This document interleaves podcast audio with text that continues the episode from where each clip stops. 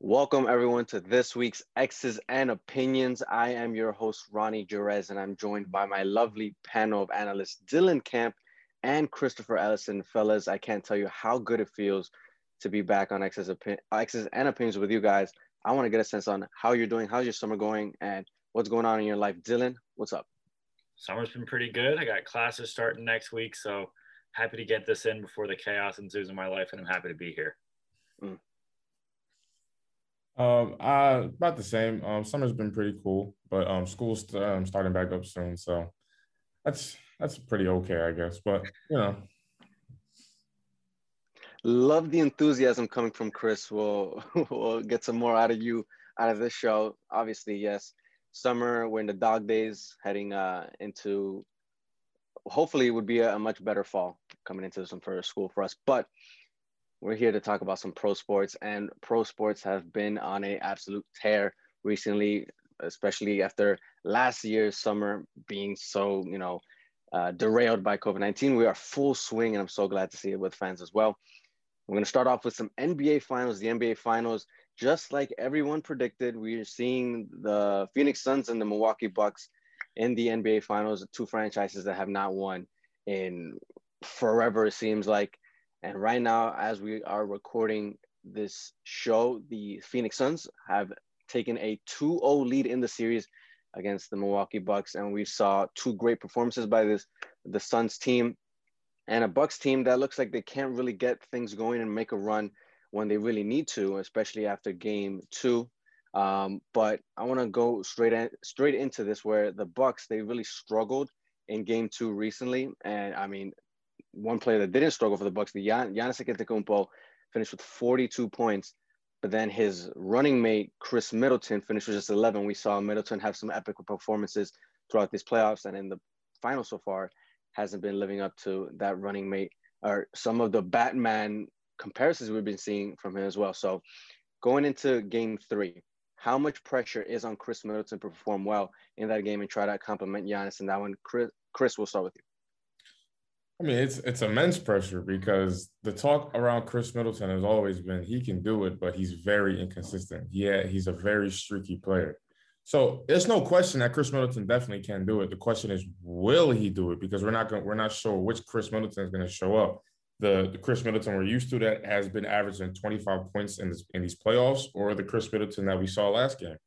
It's it's very it's very hot and cold Middleton, so you can never be really sure what he's going to do on a given day. Like you said, he is he is very on and off, and we've seen that throughout the playoffs. But the pressure's on everybody. You're down 2-0. Everybody's got to step up. I don't think it's necessarily more on Middleton. He had a really solid game one. He dropped 29 points, and then in game two, yeah, he wasn't as effective scoring the ball, but he did have eight assists, which was a team high for the Bucks. I think all three of their big players, Jrue Holiday, including the two we're talking about, need to step up really big to win game three. But is it more on Middleton? No. But hopefully for the Bucks, he will have a, one of the better games because he's been very inconsistent. Definitely an, a streaky player, Middleton. But when he gets on fire, he really catches fire. And we've seen some of the big performances throughout these playoffs, um, especially against the Hawks as well. But we can also try to see if maybe Giannis can even step it up another bit. I mean, it's almost like asking him to do even more. But we've seen Giannis have these great performances as well 42 points, um, and like Dylan said, coming into game three, you're already down 2 0. It's kind of a must win because if if you go down 3 0, that's kind of like the kiss of death. And these Phoenix Suns have looked like they are a well polished veteran team that have playoff experience all of a sudden. But, you know, this is their first rodeo, their first time in the playoffs, really, and they're killing it. And I mean, it's kind of a sight to see. Uh, Milwaukee backs against the wall. Uh, I know it's early, but still, you know, that kiss of death after going down 3 0. Um, and Jrue Holiday, I feel like I, have been really enjoying his defense. He, he, played great defense in game two with some uh, picking up Chris Paul full court and really giving him a hard time. But you saw Chris Paul also have magic performances um, the past two games. Um, so it looks like the Suns are kind of a freight train that uh, is really hard to stop right now. But I mean, they do have the Bucks. They have great defenders, long wing, long wing defenders. Giannis, multiple defensive player of the year, and Jrue Holiday, multiple All NBA defender. So, I mean, they have the talent. They just gotta be able to execute. Um, Mike Budenholzer has to try to get his team around him. But now going to the Suns, they have been on fire. They've been playing very well. We've seen great performances from Chris Paul, Mikal Bridges, former Big East player for Villanova, and uh, Devin Booker, of course. Devin Booker having a great game, 31 points last game. So, what's been the biggest factor for their 2-0 lead? And and what is what do you think is the biggest factor going to game three? What do you think, Dylan? I mean, like you said, Bridges has been incredible so far this series. We knew each team had a big three. That's we know who they are on each squad, but Bridges has been the more effective fourth option, and I think he's really put the Suns over the edge in each of these first two games. You know, the first game of this series, he had 14 points, which was good, and then game two, he stepped it up even more. He had 27 and seven rebounds. Um, so I think you know, in these games where they've been winning by right around double digits, I think it was 13 in game one and 10 in game two. His outburst off the bench has been incredible for Phoenix, and I think he's really put them over the edge and helped them get this commanding 2-0 lead that they have right now. I agree. I definitely agree. But I also want to say DeAndre Ayton has been playing out of his mind. This, the, these, the last two series, he's honestly been playing out of his mind, and I, I can't, I don't, I can't stress enough how important he is to this team. Without DeAndre Ayton, even even if you have Chris Paul, you have that veteran leadership. Even if you have Devin Booker, I get that. But without DeAndre Ayton, this team doesn't run as well as they do. Um, their role players have definitely stepped up. Um, Cam Cam Payne, you got um, Cam Johnson, Mikal Bridges. So I can't. Their their role players and their defense has also been great too. They've they've really learned how to. With the Bucks, you you you can let Giannis get off, but if you let if you if you don't let anybody else get off, they're they're really easy to beat. So they've they've mastered that formula, and they've also mastered the formula of getting great bench production and great big man production. Love the point of Ayton. I love his game. He's kind of like a classic big man. You know those big men from back in the day uh, you know, post moves down low, doesn't really doesn't really shoot it, but because in a league that everyone shoots nowadays, he he bangs down low, gets a lot of rebounds and stuff. Um, love the role players. One player, Jae Crowder, has been playing very well as well. Two way player, defends the wing and shoots the three. And he's the only player in this series with finals experience, being in the finals last year with the Heat. So I mean, a lot of young guns right now. Jae Crowder leading charge and experience. Another factor I feel like for the Suns that doesn't really get talked about as much is the head coaching. Monty Williams, I feel like is a great, great offensive mind, and we saw a lot of praise. Remember the the valley oop, that game winning alley oop against the Clippers. Great play call from Coach Monty Williams, and in these finals, they noticed that the Bucks have been struggling from three, especially in Game Two. And I, as I was watching the game, uh, they went into a two-three zone, which is you know savvy to try to keep them, uh, try to make them dare him to shoot threes and and try to clog the paint up for Giannis as he loves to uh, really drive into the paint as much as he can. Um, but I mean, he still had 42 points. You're really not going to stop him much. But I still love the the coaching plan decision there, and just overall what Coach Williams has been doing so far with um, everything that his game plan and I, and rallying that team. That team is 100% behind him and they they're playing for him. I really love his leadership there. And now I want to get a sense of your like predictions on who do you think right now is leading the charge for Finals MVP. Um, uh, right now it looks like the Suns, uh, but you could even mention a Bucks player if you want to. But who do you think is, is leading the charge for Finals MVP so far? What do you think, Chris? Um, I got to give it to Chris Paul. Chris Paul is just Chris Paul has just been amazing. He did the same thing last year with um the the OKC, OKC Oklahoma City Thunder. Did it a couple years ago with Houston, but then he got injured and they missed like 33s in a row. So that didn't go as planned. But Chris Paul really changes every team he goes to. And he's doing the same thing now. He's up there in age, but he's still looking like that young, spry Chris Paul from Wake Forest. It's just it's just great to see him doing this at this stage, finally getting a chance. Um, another name I would throw in there, or a couple names, Devin Booker, obviously for obvious reasons, and DeAndre Ayton because he's really stepped up his game.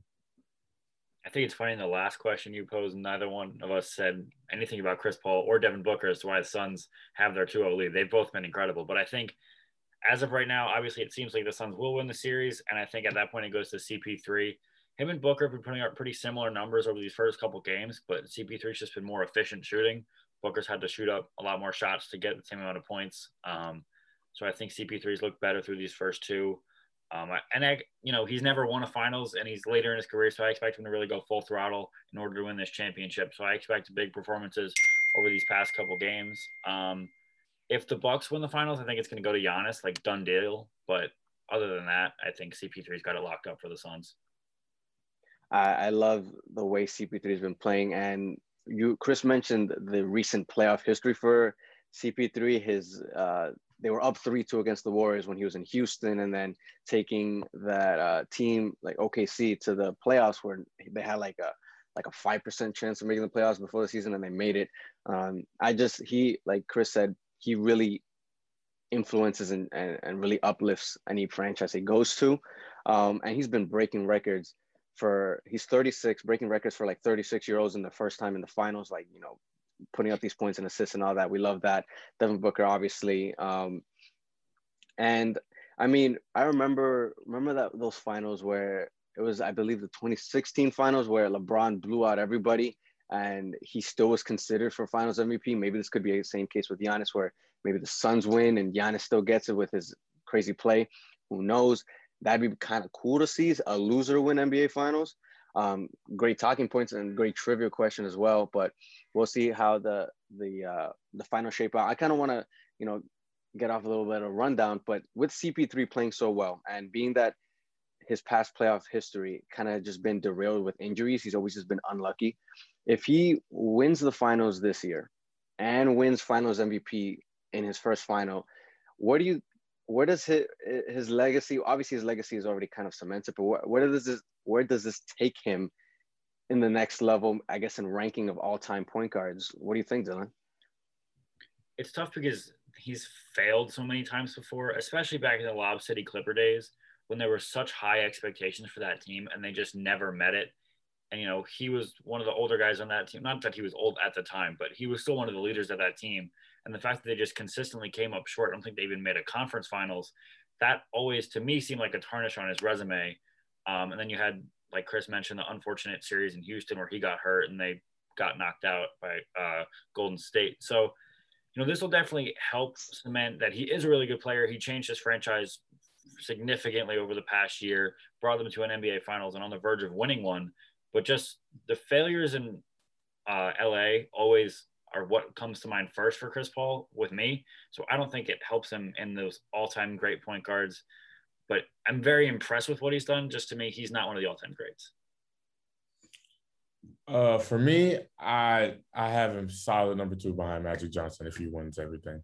Um, it's just Chris Paul is just one of the smartest, savviest basketball minds we've ever seen. So to me, I'm a little biased. I love Chris Paul. I'm a little biased. I'm not, I'm not gonna lie. I'm a little, I'm a little biased, but it's just it's just amazing to see how how he changes each franchise that he goes to. And the the only the only other point guard I can think that has been to me that has been this smart, doesn't do too much, doesn't just does what he needs to do to get his team to win. I've only seen it from John Stockton. So, oh, so you you've seen John Stockton play with you. I'm seeing like you know I'm, I'm seeing. I'm seeing so, yeah, so you were at the games, uh, right? Oh, oh definitely, of course. Okay, sure. The push off game when we put, and we're not gonna get into that's a whole different conversation. Okay. But all right, but but I'm saying like I just I feel like so for me it was always Magic and John Stockton wanted to, but I feel like John Stockton never won the big the NBA title, obviously. So I feel like if if CP3 wins this title, it elevates him just that much over John Stockton to be the second best point guard of all time. Yeah, but John Stockton was dealing with MJ back in the day. Yeah. Bron. Kobe. Chris Paul. Yeah, yeah. You know, there's great players and great eras. You know, they're always gonna there's always gonna be those there was Kareem, there was Wilt, Kareem, Magic Bird, Jordan, Kobe, LeBron. So I with you shocked me with a lot of your statements, and I'm gonna have to try to. I'm trying to have to pick them apart. I'm trying. I'm gonna, I'm gonna you know put a little pressure on you right now. Um, I do want to say when talking about Chris Paul, it's always mentioned that he's like one of the best true point guards, true point guards. Because then you you have scoring point guards, you have strictly passing point guards like uh, Steve Nash and Stockton. You know, Stockton's not really, but like true point guard where you know they really can do. But I'm I kind of want to you know focus on point guards. And you putting him number two kind of shocking because I'm a very strong believer that Stephen Curry is already the second best point guard of all time behind Magic. Magic, you can't really take that away from him. You, you know, he's, he's Magic. Mm-hmm. But Curry, I mean, Curry changed the way basketball is played, and he's he's still the greatest point guard right now. He's the greatest point guard of his generation, and and honestly, if I was drafting a team, I'd want Curry over Magic. But for respect of Magic, I'm gonna keep uh keep him up there. So, I mean, I, I kind of want to get. I will let you have your your your say right now, but like you putting Chris Paul over over Curry like that, I, what do you think? I mean, it's I mean it's shocking that you said you take Steph Curry over Magic Johnson. Magic Johnson is six nine point guard. If I was drafting a team, I'd take I'd take Curry. But, okay, that's I see why you said that, but I just I'm just still baffled. No, yeah, it's it's jarring. It it definitely is. And a reason I say Steph, I would say Chris over Steph, just because he's Chris Paul is just the embodiment of a point guard. Like I get okay, kids. Oh, kids, yo, be like Steph Curry, shoot threes. I understand that. Change the game. Not not one of the greatest players of all time already. I completely understand it. But when I think of point guards, I think of I think of leaders. I think of assists, no turnovers. We've seen Steph turn it over in crucial moments multiple times. Yes, we have. Yeah. Um, I think calm, composure, never let them, never see them get rattled, nothing.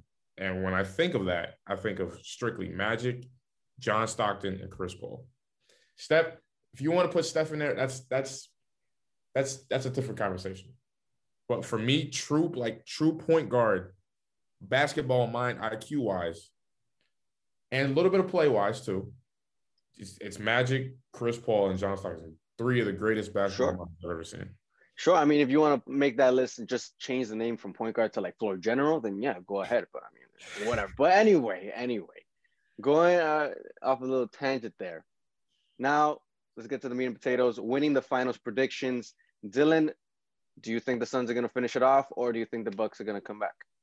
I'm really torn because on this show three weeks ago exactly, I said it was still in the conference finals at the time, or no, I think it was the round before so it was still Bucks, Nets, Sixers, Hawks, all that. And I said the Bucks and Suns were going to make the finals, and I said wow. Bucks in seven.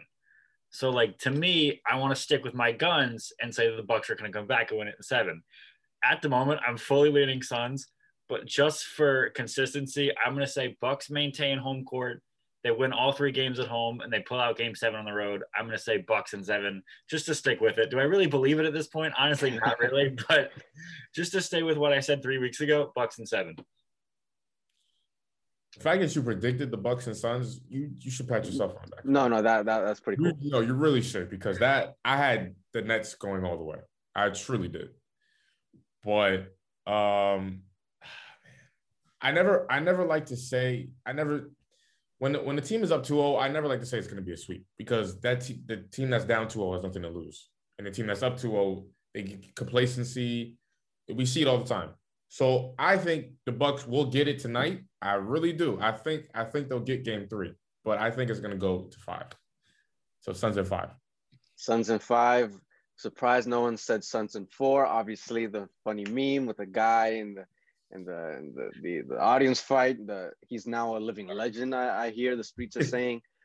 Um, they gave him tickets. That's pretty crazy. I, I, I, that PR move is kind of crazy by the Suns, giving him you know fame, and he's got T-shirts and all that. He's literally like a mascot now. Um, but Chris, uh, see, Chris, I'm gonna be coming at you the entire show, just just so you know. Um, complacency and all that when a team is up two and zero oh is definitely a thing that's happened in the past, and you see that all the time. But I feel like this team is young and hungry, and when you have the the I, which I think is the next embodiment of Kobe uh, in Devin Booker. Obviously, he's obsessed with Kobe. He wears the Kobe shoes. He has the be legendary. That's what Kobe told him. And then when you have Chris Paul playing as well as he is right now, and um, being that this is first finals, and who knows if this is his last, you don't know. I mean, they could still be good next year, but well, it's hard to you know go back to back, especially in the West. Um, you know, they could be coming out guns a blazing and and really come out and win the next two games uh, with a deflated Bucks team, but uh, it's really it's really tough because I'm kind of conflicting myself because this fi- this playoffs we've seen so many teams go up 2-0 and then you know the, the the team down 2-0 like the clippers for example they did it all they came back all the time. Um but i i'm gonna go for the sweep suns and four. Um that was a roller coaster. It that really, was. I, I really thought you were gonna say suns and four and i was gonna rip you for it and then i thought you were getting away from it and then you got back to it. Listen my mind is an eternal roller coaster that i sometimes don't even understand it. So I was that was kind of like a me thinking out loud moment. I, I really going into the question, I really didn't know the answer until you know, I talked about it. So you know, not good hosting by me. But Suns and four, that's what the kids are saying. That's what I'm saying. So I really like their chances of uh of you know that might be tarnishing to Giannis's career. Honestly, I like I love Giannis, love it. But if he gets swept in these finals by uh, by the Suns team, it's kind of tough on him. Uh, you know what? Let's talk about it. Giannis, if he loses this finals, what do you think this does for him in his in his uh, I guess chase for uh, being one of the all-time great Bucks and all-time great players in in NBA history? What do you think, Dylan? I mean, I don't know. He he's stuck in that big contract now, so it's not like he really has an option to go somewhere else. I think he will be one of the all-time great Bucks just because you know, he was back-to-back MVPs. He brought this team to the finals for the first first time in like 30 years. Um, so I think he's definitely going to be one, considered as one of the all-time great Bucks. But if he loses this series, and especially if they get swept, which I don't think they will, um, but it's it's definitely a bad luck if he gets swept because this is the first time he's finally made it. He finally got through the gauntlet of the East, which is nothing compared to what it is out West. So in theory, he really should have been here a couple times already. And now to go down 2-0 if he doesn't put up at least a good fight, it's definitely going to look bad on when we look back at his all-time records. Hundred percent agree. Uh, and full disclaimer before I start my argument, I just want if if they lose, if they get swept, I really just want him to be scrutinized the same way we scrutinize Kevin Durant and the same way we scrutinize LeBron. I've, I don't know if you guys been watching, but if the the way we criticize these athletes is very biased, oh, very oh, yeah. biased. And I just want everybody to be criticized like equally, no matter what your personal feelings are against them. It's just because some of the takes I've heard is outrageous, but that's a whole nother conversation. Yeah, we could get in a whole conversation about that. Do a podcast for 20 hours on that.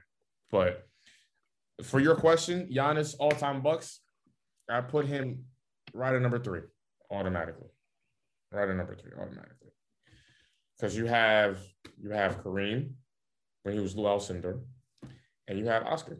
So you can't. I the big Oscar Robertson, Kareem, those those are the cornerstones, the pillars of those franchise. That, that franchise. That's never gonna that, that's never going to change. No one's gonna ever gonna come into Milwaukee and and take the mantle from Kareem Abdul-Jabbar. That's just never gonna happen. But Giannis does have a solid case going for him if he can get multiple finals he has a solid case. He does. I mean, I'm more of a see. I I have a OJ Mayo number three, but that's just me. Um, oh, wow. So whatever. Um, no, but no, Giannis. If he gets swept, and I love that. I love that point by Chris. I I want these. Uh, obviously, it's not going to happen.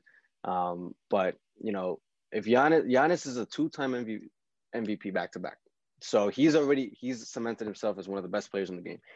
And he should be criticized as such where if he you praise him when he does well but if he fails like we've seen him fail in the final in the in the playoffs before making the, the finals he should get uh, penalized for that. What do you think uh, what, what was that dylan?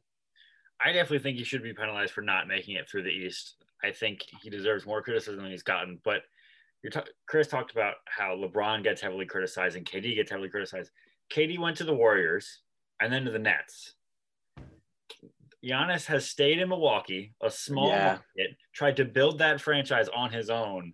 So to me, like, sure, you can say, like, oh, Giannis hasn't done as much. And you can criticize him for not having made it to at least the conference finals. I don't think so far, maybe one. But just, I personally enjoy when a guy gets drafted to a small market team, stays there, really takes on that franchise on his shoulders. So for me, they do get a little bit of leniency because I like that homegrown uh, kind of athlete. That's a really good point by Dylan from the top rope. Love that. And that big contract is staying there for a while. So we will see a lot more of Giannis in that Bucks uniform, and we'll see how they fare in the rest of these finals, you got your predictions in. You can book them. All three of our predictions are going to come true. So next up on our gauntlet of sports, MLB baseball is really on fire right now, and I love to see that. We are seeing some great baseball being played, and especially with the fans being back in the stadiums and stadiums getting back to full capacity. There's nothing like going to a ballpark and watching nine Dominican players on the same team. So heading into this All-Star break, we have seen so many ups and downs of the baseball season going back to the 162 game season format. And we've seen a lot of teams surprise people, a lot of teams disappoint people. And I'm going to start off with Dylan. Who do you think is the team that's doing surprisingly well up until this point that's, you know, got your eye? Well, there's two in the same division that got me really excited. Out in the okay. AL West, we got oh, wow. the Mariners and the Angels. Mm. The Seattle Mariners. So when I was I was going over these notes this morning, without looking at the Mariners roster, I could literally name one player. One. Without was looking. that? Seager? No, Mitch Haniger. Oh wow. That was the first one that came to mind. Seager too. I would like, and you know, once you look at it, I saw I knew a couple more. Yeah. But these are a bunch of no-name guys, pretty no-name guys, that are only two and a half games back of the wild card. They're above 500. Over the past 10 seasons, they've only had three winning records. I'm just surprised they're even near 500 and in contention right now. And then you look at the Angels who've been playing without Mike Trout. They're hovering at 500. They can make a run when he comes back. And Ohtani, I got to see him at Yankee Stadium. That man is worth the price of admission. I love Shohei Ohtani. Um, but just both of those teams, the fact their records are so good, and Trout not even being with the Angels right now and them still being at 500 has impressed me a lot. Chris, before you want to go, before you go, I just want to get you went to the Ohtani game in Yankee Stadium. The two home run game, yes, I did. Oh wow, how was that? I just it was incredible, and I went to that game because I thought he was going to pitch that day. Ah, you, the day before. They pushed him back a start, yeah, but then yeah, or, yeah, pushed him back a pushed his start back a day. Wow. Yes. Um, but then he got lit up. So honestly, oh, I'm, yep. I'm glad I didn't get to see him pitch because like my mental image of him would have been tarnished that night. Um, but the two home runs was incredible. I was I was on cloud nine. I was so excited. I only went to see him. I'm a Mets fan, so it's not mm-hmm. like I want to see the Yankees play. No, yeah, um, you did. O- Ohtani was great. It was so fun. We can go back to Chris. What are your what are your positive teams? Well, you know, it's good to have a fellow Mets fan in here. You know, these Yankee fans are trying to take over, but I appreciate a fellow Mets fan when I see. Um, I have the San Francisco Giants as one team that's doing surprisingly well, and I also have the Milwaukee Brewers. Um, Milwaukee Brewers story, crowded conference. AL, NL Central is a very crowded. It's like a three or four team jumble.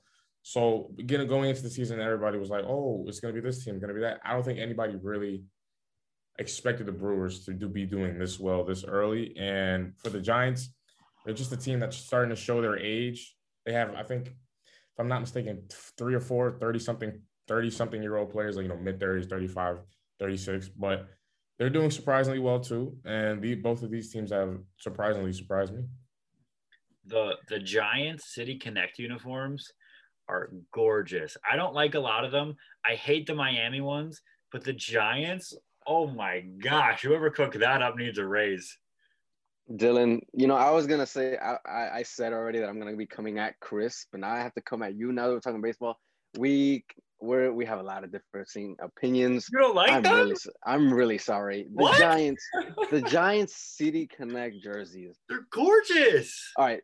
Uh, the worst ones gotta be Boston, I think. I, I really, but like they're they're down there with Miami. The, I love Miami's worse.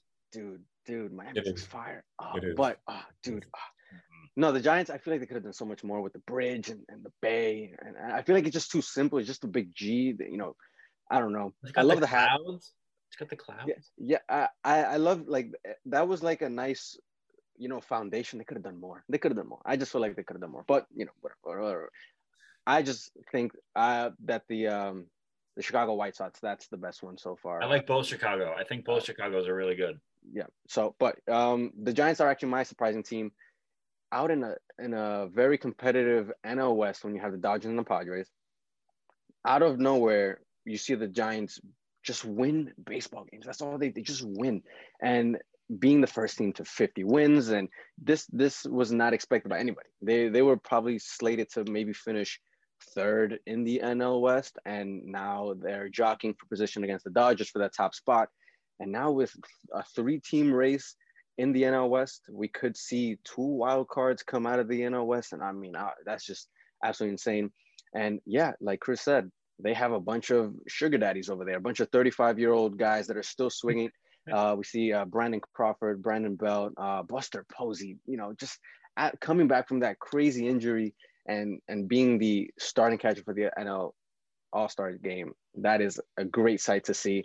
Uh, we see Evan Longoria on that team. I mean, just a bunch of like mid to like you know teen 2000s like players that when you grow up watching baseball you you grew up loving these guys when they were young and now they're a little older and it's kind of sad to see but like they're still swinging it so love that so the giants are my team um Brewers is a good pick. I'm trying to think. Uh, the Boston Red Sox. I'm surprised because they were so atrocious last year, where they had the awful pitching and they were just just one of the worst teams last year. And this year, now coming out in a now we see loaded AL East.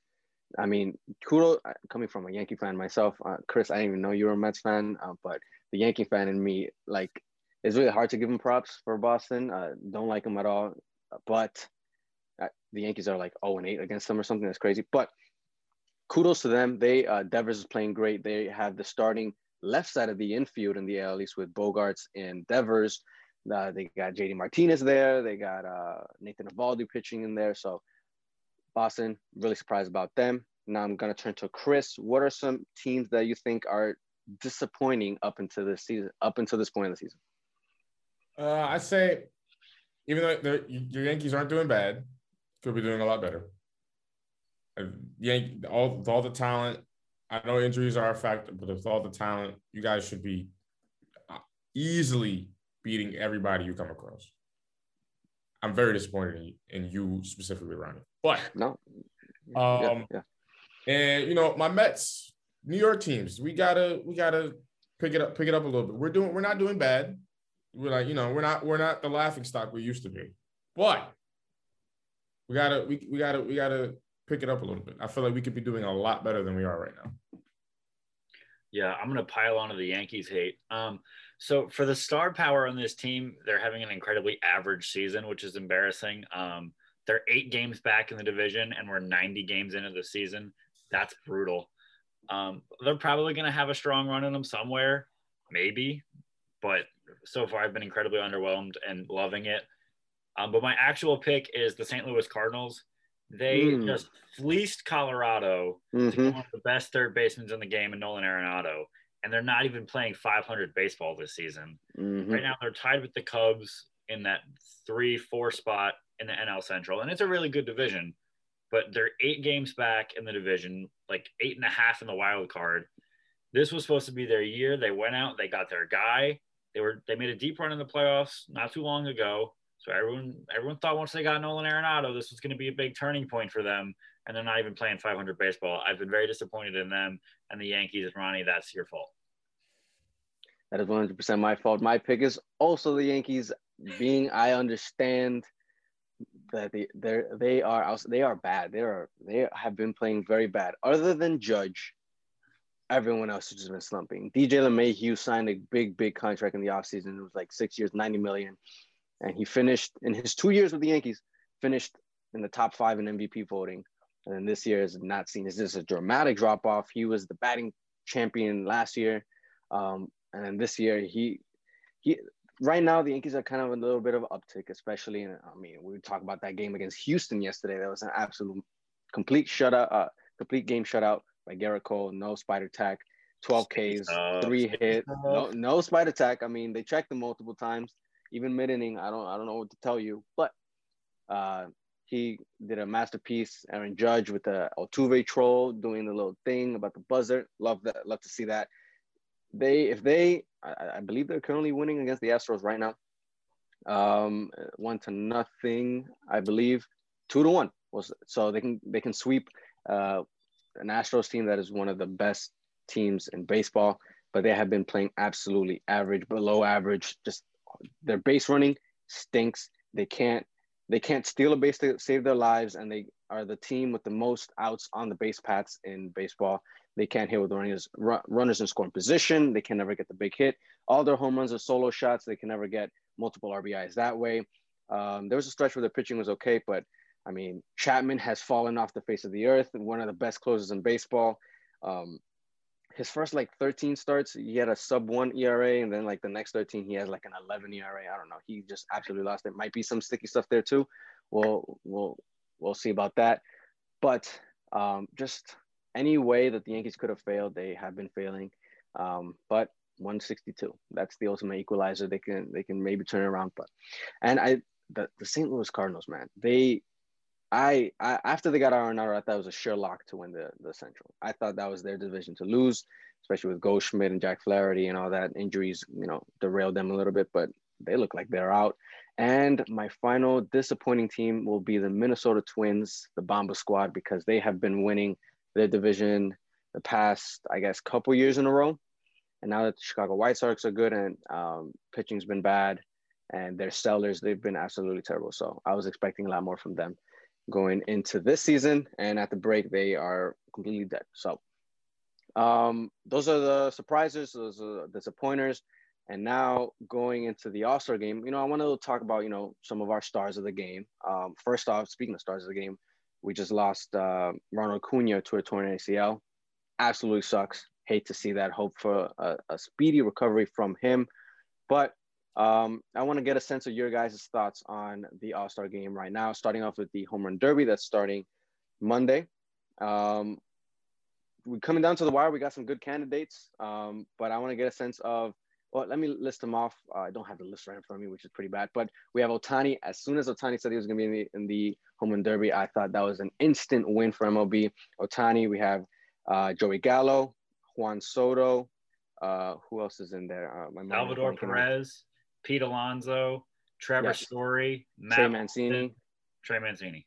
There you go. Yeah, we got some heavy hitters um, in there so far. So I want to get a sense of your guys' thoughts on some of the favorites to win the home run derby. What do you think, Chris?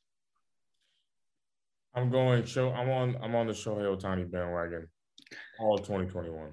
I want him to win everything he can. So I'm rooting for him, and nobody but Shohei Ohtani the entire time this event is going it's taking place. I'll be on the edge of my seat, yelling at the TV. I want Shohei Ohtani to win. No one else. I am also on the Shohei Ohtani bandwagon, but I think it's going to get derailed in the home run derby. Don't say it. I'm not going to say Pete. I'm not saying Pete. Okay, okay. I was about to say. I was um, about to say. No, I think Coors Field is a lefty favoring park, but I think Joey Gallo is going to make the finals mm. with Ohtani, and I think mm. Gallo is going to beat him. Uh, they both got a lot of pop and a lot of lift. I think I think what's going to favor Gallo is that tall wall. He's got a little more lift in his swing. Um, so I think it'll be Gallo Ohtani, but I think Ota- uh, Ohtani's not going to win, and my party's going to be very sad.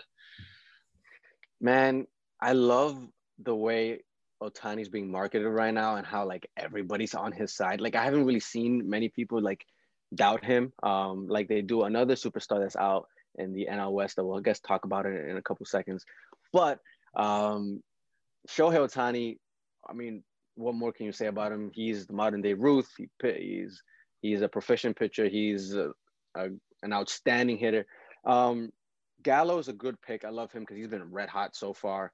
Um, a lot of lefties. We have Olson. Uh, he's got some pop. We saw videos of him training for it. Uh, Juan Soto. Juan Soto. He's for a young guy. He's got a lot of pop in his swing as well, and he's my Dominican brother. So you know I got to support him. But I mean, it's Ohtani's derby to lose. Um, he's he's got the the moxie. He's got the the lights on him, and he he wants he wants that spotlight as we saw uh, as we were being seen right now.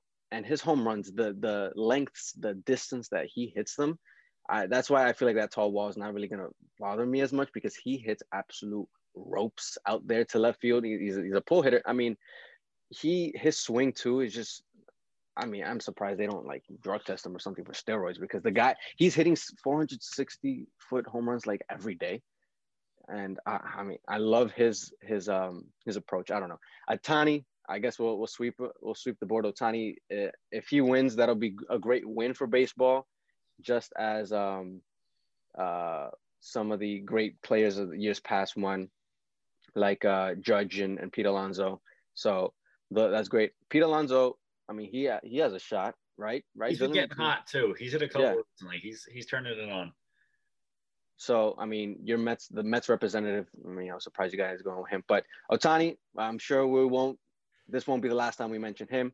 Um, but now I want to get to the All Star game, and we've seen a lot of players opt out through due to several, you know, injuries. And I do want to say, my opinion, all of the Astros players have all opted out of the of the All Star game, and I seriously think that it's because of they don't want to like get booed at the the All Star game when it's supposed to be celebrated.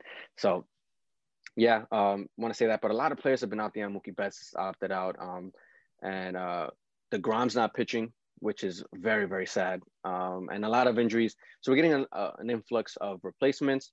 But so far, right now, who do you think are some of your All Star snubs that even after the players that opted out still haven't gone in as a replacement? What do you think, Dylan? So for me, the players that I'm picking are actually going to be in the All Star game, but they should have been chosen not being replacements. And these 2 mm-hmm. both of these pitchers, are not pitchers, both of these players rather blew my mind that they weren't All Stars. Uh, you know, big Mets guy. So I'm going to go a former Met and a current Met. Okay. Um, Justin Turner, 100% should have been mm. there. He's batting over 300. He had a grand slam the other night against the Diamondbacks. He's mm-hmm. had a great season so far. I think he should have been a pick, not a replacement. And same goes for Taijuan Walker. He's got one of the top 10 ERAs in baseball, and he can't even get an all star spot. The fact that he had to be a replacement is a joke to me. Um, one person that actually didn't make it that I'll pick is Yordan Alvarez. Um, mm. I think not that he necessarily would have went now that all the Houston guys aren't going, but I think he uh, he's having a season where he definitely could have been an all star. I have to go with um, Max Scherzer. Max Scherzer. I don't understand who how the voting works but I don't know why Max Scherzer is not an All Star. That's just to me, that's kind of appalling, honestly, because he's been one of the most consistent pitchers in MLB for years. So, and he, I think he had a, a streak of consecutive All Star games that was just broken this year. So, I just, I, I feel like it's it's a disservice to the game if we don't select the proper talent that should be in the All Star game. And back to Ronnie's point about um the All Stars um opting out, I think the All Star game is becoming less and less of an importance to players, and they're starting to see it as more of of yes, it's an honor to be selected, but it's more for the fans, not really for mm-hmm. your own personal game. So I feel like they're they're starting to prioritize health and their body and winning above the All Star game. I think the um, would have pitched if he wasn't yeah. so hurt this year. Just mm-hmm. he's been battling a lot of injuries, and I, I agree that a lot of them are choosing to opt out because of that reason. Um, but I think DeGrom with his injuries. But I think otherwise he probably would have went. I don't think he would have mm-hmm. just straight opted out if he hadn't been dealing with injuries this year. Yeah, I agree as well. And um, the All Star game, they I remember back in the day, it wasn't a complete exhibition where I had nothing on the line. Back in the day, the winner of the All Star game, like the league that won the All Star game, had home court or home field advantage in the World Series. And I kind of like that. That kind of gave it a little more, I guess, uh, worth to play for if you're a team and you're competing, you want that home field advantage, especially MLB playoffs. You know, some of the best playoffs in all sports. Um, so now that that that that doesn't really affect anything, um, it's just a straight up exhibition for the fans, and I'm sure they get you know signing bonuses if if they get an All Star selection, obviously. But now seeing all these um, these big names opt out, it, it's kind of bad for the sport, if if I might say. But um, a snub for me. Um, I, I, we have uh, we have three Yankees in there right now. I'm gonna add a fourth. Gary Sanchez should be a catcher. But no, don't give me that look, Dylan. Don't give me that look. Gary Sanchez. He started off the season bad. Uh, I mean, like the rest of the Yankees team, but he went on a month tear in June, where I was surprised he wasn't. You know, he, he was a top candidate for Player of the Month.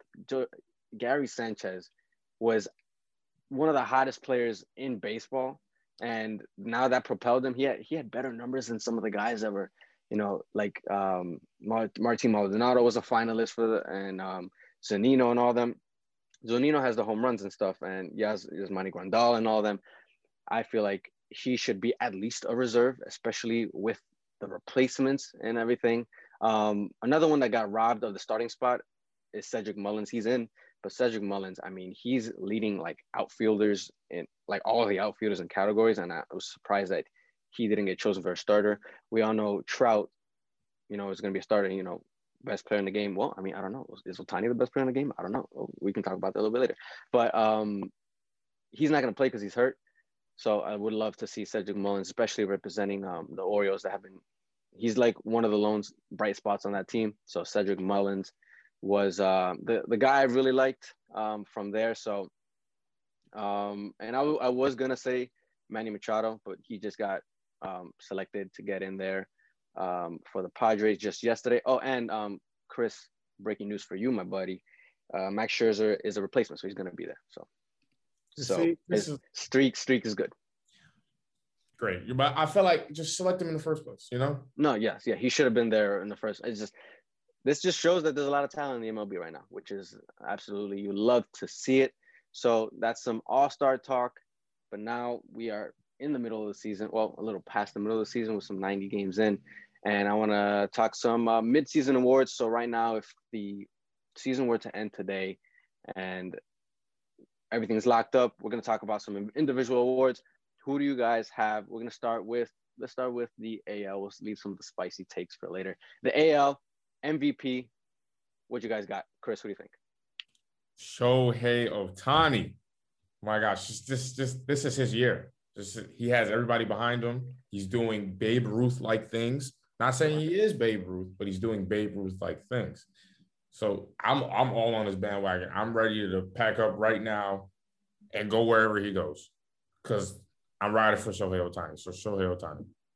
100%. He he hits incredibly well. He's leading the league of home runs. His ERA up until his bad start was like in the mid twos. I think it's right mm-hmm. around three now. Yeah. The fact that he can do both at a very mm-hmm. very high level, MVP without a doubt. It's it's Shohei Ohtani, obviously. I mean, see Babe Ruth. The thing with Babe Ruth, obviously, he played it back in the early 1900s, where you know who how fast were they throwing back in the day? Were they reaching 60, 70 miles per hour? I mean, I don't know. I, don't know. He's throwing 100 miles per hour. He has the most unhittable pitch in baseball in terms of batting average and whiff rate, which is a splitter. You know, he has the most strikeouts with that pitch. I mean, and he has he's on pace for 60 plus home runs. So like, you know, first player in MLB history to pitch to be selected as an All-Star pitcher and hitter, and he's gonna be the first player to pitch and hit in the All-Star game, I and he's gonna be in the home run. Like, come on, come on, come on! Like, it wouldn't be as impressive if he was like one of those contact hitters that just hit like line drives and he had good batting average and stuff.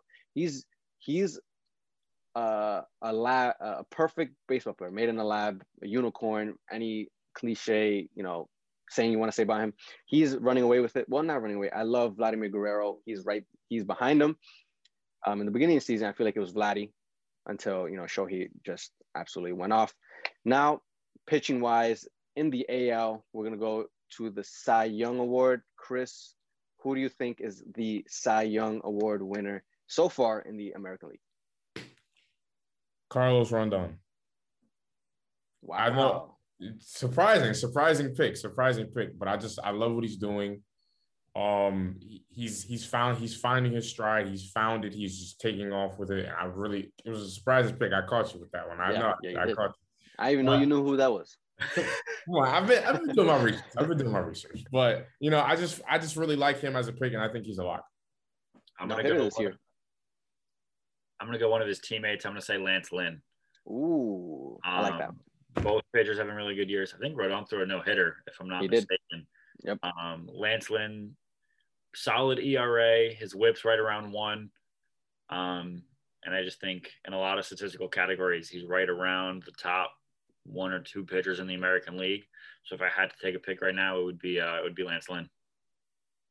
I like the Lance. I love the Chicago White Sox theme we got going right now. So Rodon, I mean, he's he's had a sneaky good year, and like just a couple years ago, he was like battling to be in the league, and now he's he's having a, an All Star season. And Lance Lynn, I mean, Lance Lynn has had kind of, like a bounce back couple years.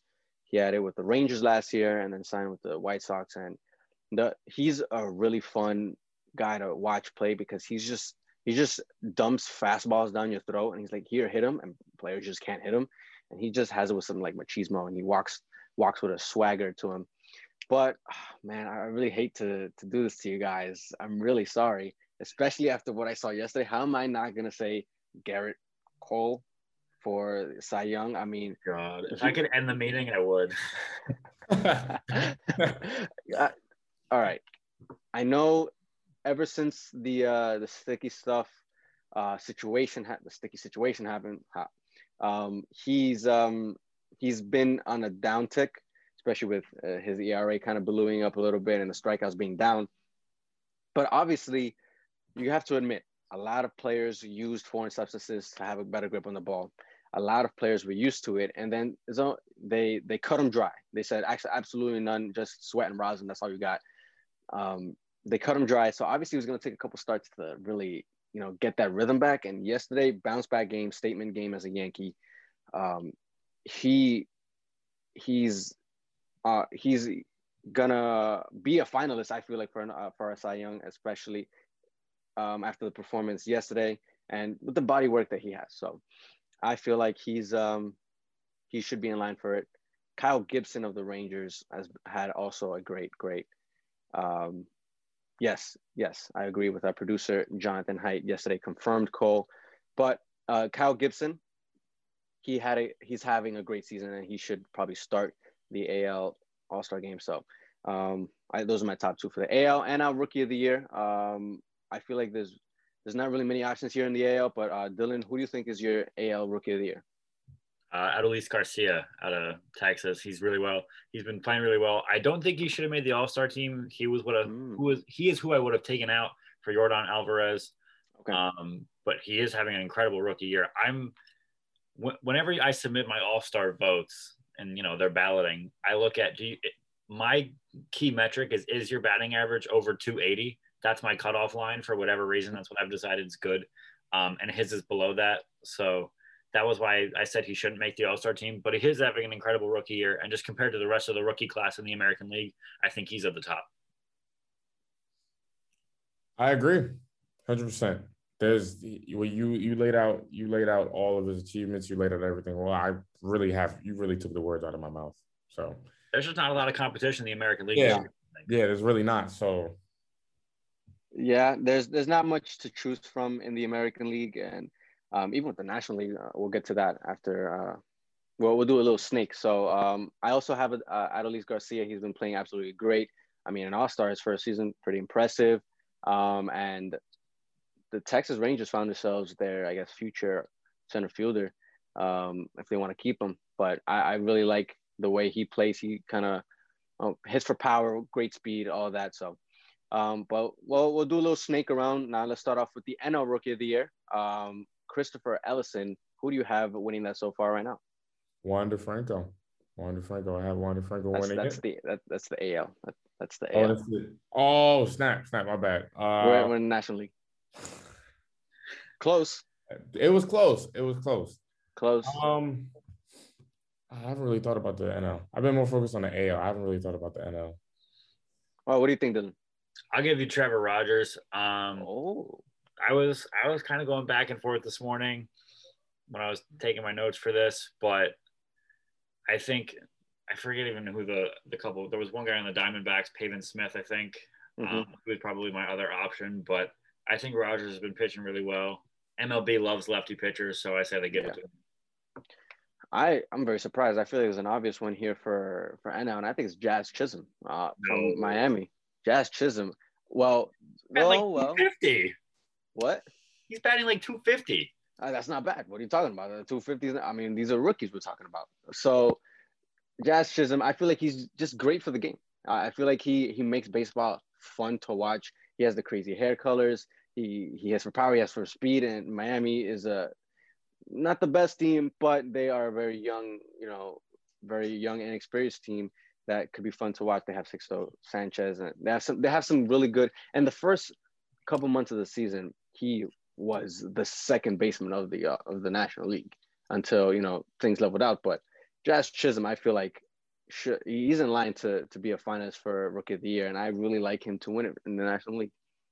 It's batting a whopping 254, Ronnie. 254. So so what? What are other So what? what what are other rookie batting leaders right now? So Dylan, like, Car- Dylan Carlson of the Cardinals is batting like 280. all right, but you, do you want to give him rookie of the year? Yeah, You you'd give it to him. So all right, we're gonna. I'd give it to Dylan average- Carlson over Jazz Chisholm any day of the week. But bat, we, we gotta understand batting average that stat we can't really go 100 percent off that. You know you know we gotta see a complete body of work here. We got RBIs, we got OPS. I really love OPS. We got WAR. We you know we got a lot of stats to choose from. Batting average it's not you know, uh, but you know, to each their own. Obviously, at batting average, 250 is not bad uh, for All right, whatever. Can we get to the point where I really want to fight you on? Yes, let's do it. All right, let's go. NL Cy Young. Um, there's probably there's practically uh one answer, and Chris, you better get it right. Who is it? Jacob DeGrom. Yeah. You passed the test. Dylan. Jacob Any, DeGrom. any? All right, cool, awesome. 100%. Um, not surprised there. Uh, J- Jacob Degrom. All right, glad we got that out of our system. NL MVP talks. Don't say it. Don't I say will it. No, no. Don't you're do gonna it. Say what, anyway, Chris, who do you have? Jacob DeGrom. Jacob oh DeGrom. Oh my Ronnie, God. Ronnie, are you- if you're about to say, I don't care who you say, as long as it's not that devil of a man out in San Diego. I'm so sorry for you right now, but it's I Fernando can't Tatis. Jr. I right cannot now. stand you. Fernando Tatis Jr. is the NL MVP. Bro, you're out How of you gonna mind. All right, he is the most electric player in baseball. You can't tell me. Yes, he is. Don't give me Shohei that Ohtani. He is. He is. He is. Well, I give it to you. He is. but Yeah. hey, listen. Um, No, he is not. the National League leader in home runs. Um, and uh, like, all right, if you're gonna give me that, I guess that argument that everybody has against him that he's the leader in errors. All right, but do you see what he else? What else he's the leader of? He's in the top five in like slugging, OPS, batting average, and and um, on base percentage, and all that. While also being one of the young great faces of baseball and playing for uh, a contending team in in San Diego. I love his game. He's my favorite player in the MLB. So you know that's you know that kind of really. So I, I honestly, I want to know your gripe, Dylan, with uh, and Chris, if you do have one. Um, your gripe with Fernando Tatis Jr. Why? What? What? What beef do you have with him? First of all, can I tell you somebody who has a better batting average than Fernando Tatis Jr.? Oh, here we go. with The batting average. Who? The NL MVP, Jacob DeGrom. Okay, but he pitches every. Uh, he bats every fifth day. So what? He's hitting Ah, a higher percentage of bro. All right, no, no, no. My here's my real gripe with Tatis Jr. And this is my my main issue with him is that he got paid such a big bag before he even pay, played a full MLB season. He did Okay. not even play 162 games before he got paid his boatload of money. I just think it was a stupid front office decision, and for that reason, I hold it against. It's not that it's his fault that he signed the contract, but I I just don't like him for that reason. I thought it was a bad business decision, and you know, yeah, he's really good, but just to pay the guy hundreds of millions of dollars, like almost barely over half a season into his MLB career, it was just foolish. And for that reason, I, I just that combined with his cockiness bothers me. Ooh. If he was just cocky, I don't think it would bother me. But the fact that he got paid so early and now is so arrogant, I I just don't like him. I'm just Chris, biased. do you? I'm just Chris, you, okay, all right, yeah, that's fine. Um, see, I, I believe we kind of had this conversation before about Tatis. Um, he, uh, you mentioned that he got that bag before he played like a full season. I mean, the 60 game season, that's not his fault.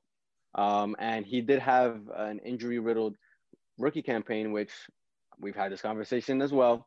I believe if he didn't get injured, he was going to win NL Rookie of the Year that year. Uh, we all know who won it, Pete Alonso, but that's neither here nor there.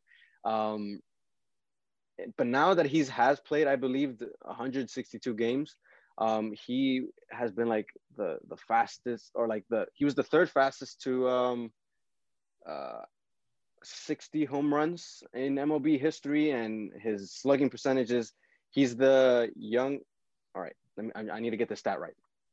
Players 21 or younger, 22 or younger, he has the second most home runs um, before the All Star break. So um, he's tied with Vladdy Guerrero Jr., but I mean, he's there. He has the most home runs before the All Star break for a shortstop. These are all just stats off the top of my head. um, that put him in MLB history, and he's looks like he might be the greatest. Pot like if he stays in, in, in San Diego, he could be the greatest Padre ever. Big bag very early, but I mean, you got to secure that talent when you have it. It's just like saying, uh, like deGrom, he's the best pitcher right now, um, and if if the Mets threw him a huge bag earlier, I mean, obviously you would be happy with it now looking at it. So I don't know. He's the NL, my NL MVP. We'll see after another season, another half season going down to the wire. But I mean, Jacob DeGrom, you can't take anything away. If he wins, I mean, I wouldn't be surprised. He's he's great.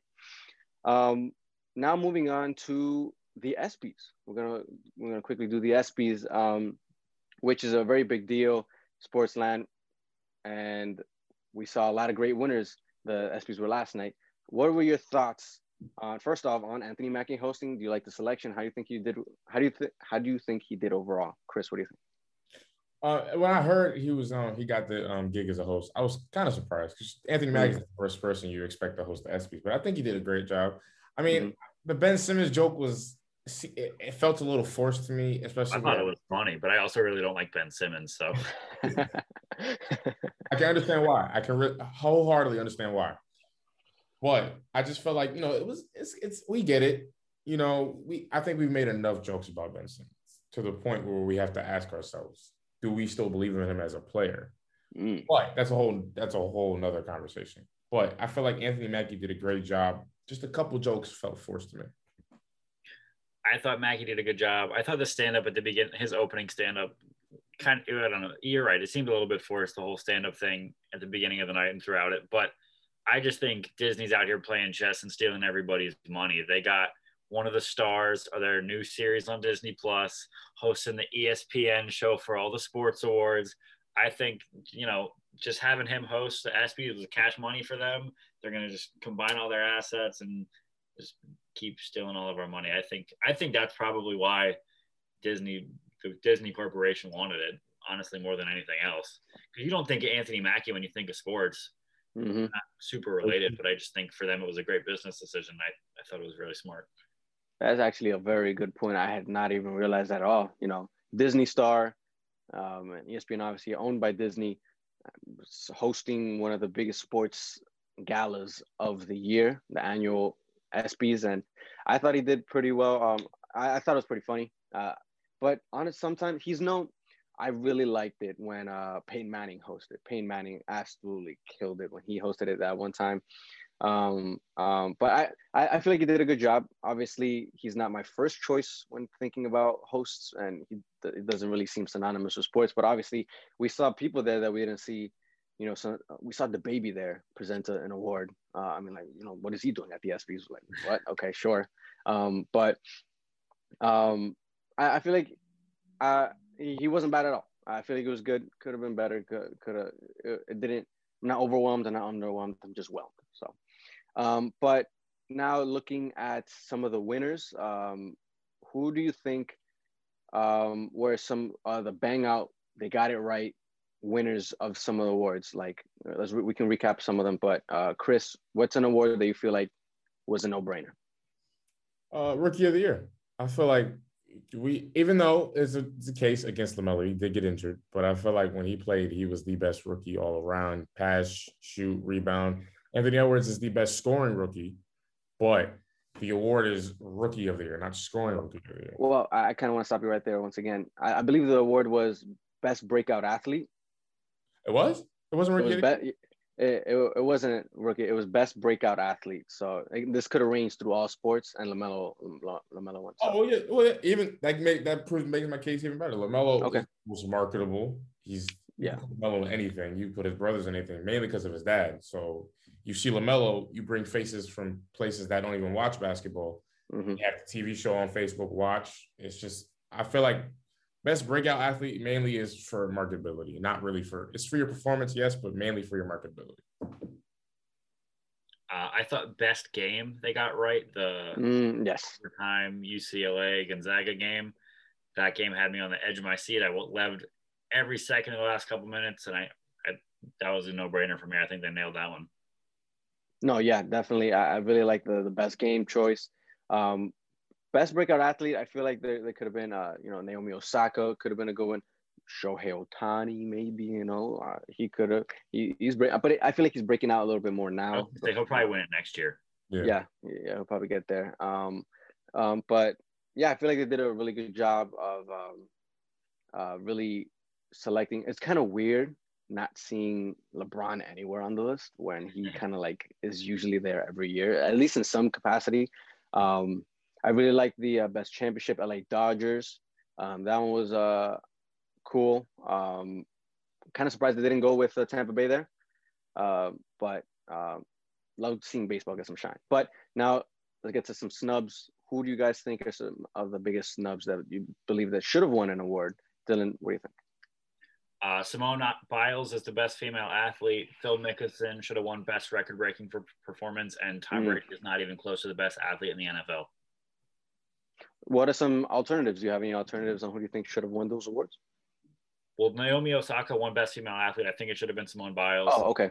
Um, I think Phil Mickelson should have won the record breaking performance. I forget who won it. Um, uh, Russell Brady, Westbrook. Yeah, Russell Westbrook. Yeah, yeah. yeah, that should have been Phil. He's 50. Um, and Brady, I think the other athletes, best athlete in the NFL, I think it was Aaron Donald or Aaron Rodgers were two of the other options. And I remember mm. I didn't like the fourth selection as much either. Um, so I think Donald or Rodgers, either Aaron would have been a better choice than Tom Brady. Brady's great and he's really good at what he does, but he's not a great athlete. I don't know if I'd call him the best athlete in the NFL. Yeah. A weird statement to say about a 43 year old. What do you think, Chris? Um, I best NBA player. I don't think I don't think Steph. I don't I don't think Steph should have won. I what? Re- I get it. Okay, you see what he did this year. Cool. That's that. Cool. He's really, cool. He's really I, cool. It, no, it is. It's really cool. It really is. But I just don't think. No, Steph shouldn't. Steph shouldn't have won. Steph definitely shouldn't have won. I just don't so? think. It's just who who am I who am I choosing to? You already know who I'm choosing. LeBron James. Okay. Yeah. I I I mean I agree that LeBron is the the best player in the league, but I feel like this season wasn't kind of, what, what kind it's kind of like that that effect. You know, LeBron can't win every year, but like they're not gonna give it to him every year, and like Steph Curry, this because this was kind of like a return season for Curry after the injuries, and like you know those years when Kobe had nobody on his team, but he like put up crazy numbers. This is was kind of like that year for Curry, where he just went absolutely crazy with no one on his team. So a lot of people got to appreciate him, even though he wasn't winning as much. We got to uh, appreciate him, and he was just having fun out there. Um, but I mean, yeah, yeah, LeBron could have been in there, but you know, Curry's kind of.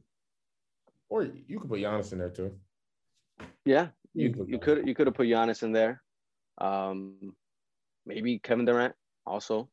Uh, that, that's you know you know, but you know I have my reservations against KD for obvious reasons. Um, no, yeah, th- those are great um, snubs. Uh, I feel like the record breaking performance. I do agree with with Phil Mickelson. That was that was a, a great performance. He's 50 years old. Like, come on. Um, I mean, but golf is kind of like an old man sport too. So, but um, yeah, and Simone Biles for best female. They literally change rules because she's so good. They there was a they they limit the amount of points. I'm not like well versed right now in, in women's gymnastics, but it's like they limit the amount of points a person can get because if they would have let her have unlimited points, like there would be no sense of anybody showing up because she's so good. Um, I love me some Naomi Osaka, but Simone Biles for best female athlete, I feel like she's she's right there. And it's crazy we're not seeing any of the the the the Williams sisters because um, I feel like they're they're usually there every single year. But Simone Biles, that's the that's my pick for biggest nut. But ESPY's a, a great great time. And now quickly before we wrap this up, I want to talk some Olympic basketball quickly. USA lost to Nigeria by three, 90 to 87 in an exhibition game. Game doesn't count, but I mean, you anything USA does, they are expected to route teams every year that they're on the court. Do you think this is the biggest upset in US Olympic history? What do you think, Dylan? I mean, this game just meant so next, like, just absolutely nothing, just literally zero. And is it surprising they lost? Yeah. But given there was not 100% effort, you know, the Stars didn't play the full game. Um, Tatum, Durant played about 30 minutes. Bradley Beal had an awful game. He only put up two points. Um, but just it's just it was, who cares? Who cares? It's it's an upset, yeah, but it's an exhibition game. Are they going to win every game when they're over in Tokyo? Yeah, probably. They probably will. So it yeah, yeah, it's it's a non-story to me because it's just it doesn't mm. mean anything. Okay. Saying saying is it the biggest upset in Olympic history? It's kind of it's kind of crazy to think about it because in 2004 the Olympic team lost to Argentina 89 81 mm-hmm. and they ended up mm-hmm. taking bronze. And arguably that team was more talented than this team. Arguably. So I think that's the most surprising loss in Olympic history. Plus, while I'm happy for Nigeria, happy for the motherland, ecstatic, right? It, it was an exhibition game. Like no one, I hate to say it, but it's an exhibition game. No one's trying, no one's really going 100% in an exhibition game. On the Team USA side, I can't say the same for Nigeria. But on the Team USA side, no one because there's bigger goals in sight than just winning an exhibition game. So I think it's it's being blown way out of proportion. Honestly, I just think it's for stories because with besides baseball, everything else is kind of on the outs right now because the okay. finished seasons baseball starting. I mean, not baseball, football starting up, NFL also. Mm-hmm. Basketball is about to end, so I feel like we're just story hunting at this point, but it's not really a story. Okay, um, I just feel like USA really prides itself in in dominating every time they step on the court, and I I will say I was surprised um, when I got the notification that they were down three with 13 left, 13 seconds left. I was like, oh, that, that's that's tough. That's really hard to come back from.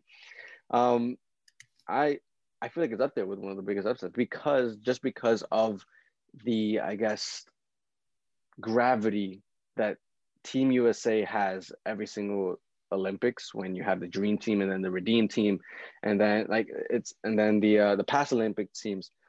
Um it's always it's always USA's a, a complete favorite and it's really hard to see them lose um, especially against a team that they I guess what was it 9 years ago? It was the greatest um deficit. It was like an 83 point win against Nigeria. Um back that I mean but that team was a lot better than this US, USA team that LeBron was on it, uh, Kobe was on it, Dwyane Wade. Um, but no, yeah, it was very jarring. I'm happy for Nigeria. I mean, they're never gonna forget this for the rest of their lives. And although this is an exhibition game, I mean, I do feel like it's gonna be harder this year as we're gonna get into. Do you think this team is a lock for the gold? I mean, the, the international I guess playing pool is getting a lot more difficult and a lot more talented when you see players like Luka Doncic and uh, Nikola Jokic and Giannis Antetokounmpo.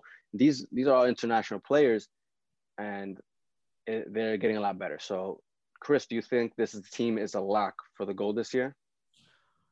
I've never won a bet against Team USA, but the gap, the bet, the gap that all these analysts and everybody was saying was so wide a few years ago has definitely shrunk. Mm-hmm. They can lose. 2012, we no one said, "Oh yeah, this team's gonna lose," because look who look who they had. But the talent of Euro basketball, the talent of all these teams, is just it's amazing to see how how how much basketball is progressing in every in all of these countries and all these places. So Team USA, honestly, for the foreseeable future, is no longer a lock to win the gold. They easily can win, but they're no longer 100% locked to be like, oh yeah, they're definitely gonna win. Uh, the gap's close, but I, th- I would still call them a lock. There, you're not going to find any other country in the world that's going to put KD, Jayson Tatum, and Damian Lillard out there in the final seconds of a game. You're just not. And you know they lost by three, so they were still in it. What are the chances they get down to a point where they can't tie or win on the last possession? And when you got those guys, I wouldn't bet against them. I would, I would, oof, they're just too good. And you know, they don't even have all of the best players. I don't even think is Steph playing. He's not right. Nope. No. No. So this is like not even the USA AAA team. No. So I and I still think they're a lock.